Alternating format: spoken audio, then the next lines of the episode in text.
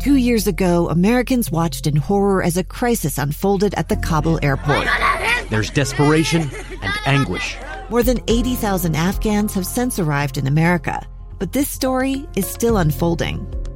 I'm Andrea Martin. In my new podcast, Stranger Becomes Neighbor, we'll find out what happens to these new arrivals in our communities. Who would help our newest neighbors? Follow us at kslpodcast.com, Apple Podcasts, or anywhere else you listen. Inside Sources. Welcome back, everyone. Final segment of Inside Sources here today. I am Boyd Matheson, opinion editor of the Deseret News. Great to be with you. And I wanted to go back to yesterday. A very interesting moment yesterday. I was down here in the newsroom getting ready for Inside Sources uh, about 20 minutes before. And uh, the news came across the wire that uh, Rush Limbaugh had passed away. And as that news broke, of course, uh, there was a little flurry of activity in terms of uh, what was happening, what was going on. Uh, him passing away at the age of 70 after battling lung cancer. And uh, almost immediately, I, I, jumped in uh, in studio uh, with Dave Noriega and Debbie Dujanovic to, to process the news of his path, passing, review his impact on talk radio, his his influence on conservatism in America and politics in general, and so on. Uh, and I was ready for all of that discussion. That was easy. Uh, and we had a good discussion about all of that. Uh, but I wasn't ready to realize how comfortable so many citizens have become with contempt. So, so for about 10 minutes, uh, Dave and, and Debbie and I began the conversation. Uh, we went through, uh, they had Lee Lonsberry join in as well before they wrapped up their show. And then we had news, and then I was on for Inside Sources. Uh, and so we continued to talk about the passing of Rush Limbaugh. Uh, and as that happened, the, the text line started to uh, have some comments coming in about the passing of Rush Limbaugh. And I was amazed at how many contemptuous comments there were about the deceased. Uh, the text ranged from just harsh criticism to where his soul was destined to be sentenced. Uh, there were texts of good riddance. There was a text of best news of the year. There was a text of he was poison.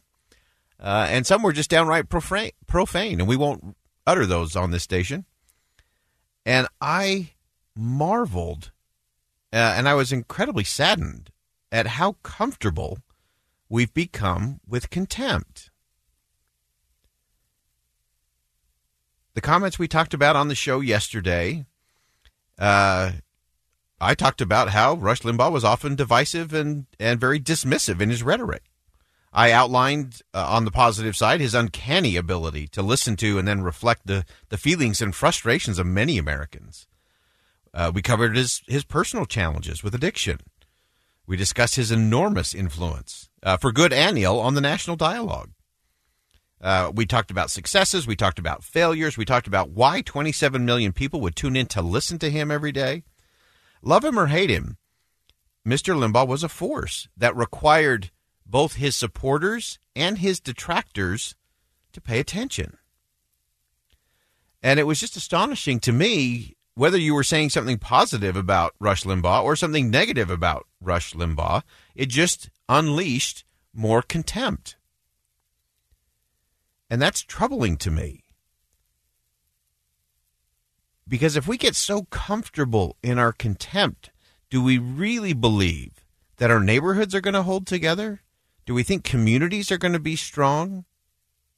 Uh, I had written just a few days earlier uh, about George Washington spending an inordinate amount of time in his farewell address to the nation talking about unity and how we treat each other and all the problems that come with content and hate and anger. You see, contempt contempt is not a one-time re- regretful response to another person. It's not just a reaction.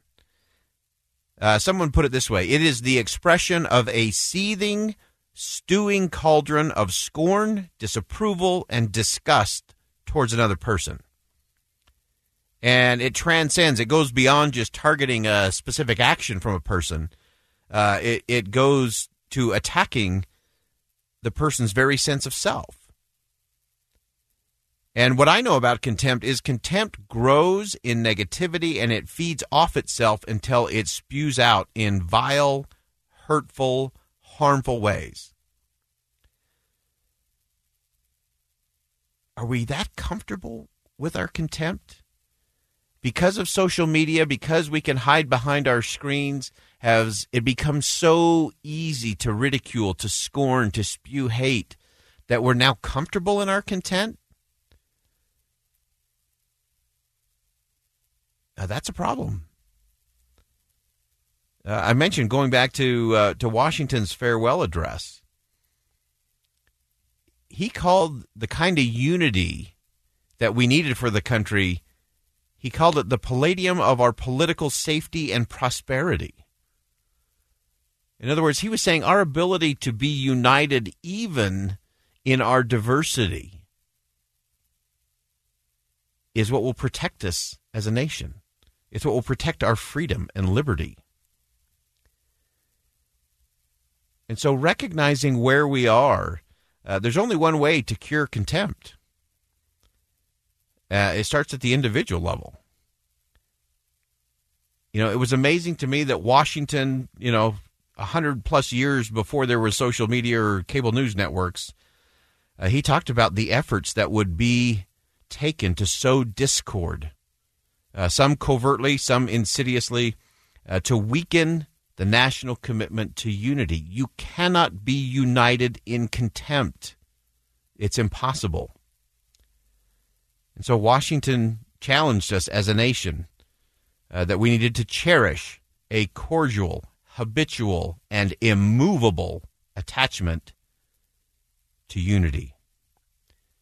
Because it's unity that we have to have if we're going to move the nation forward, not contempt.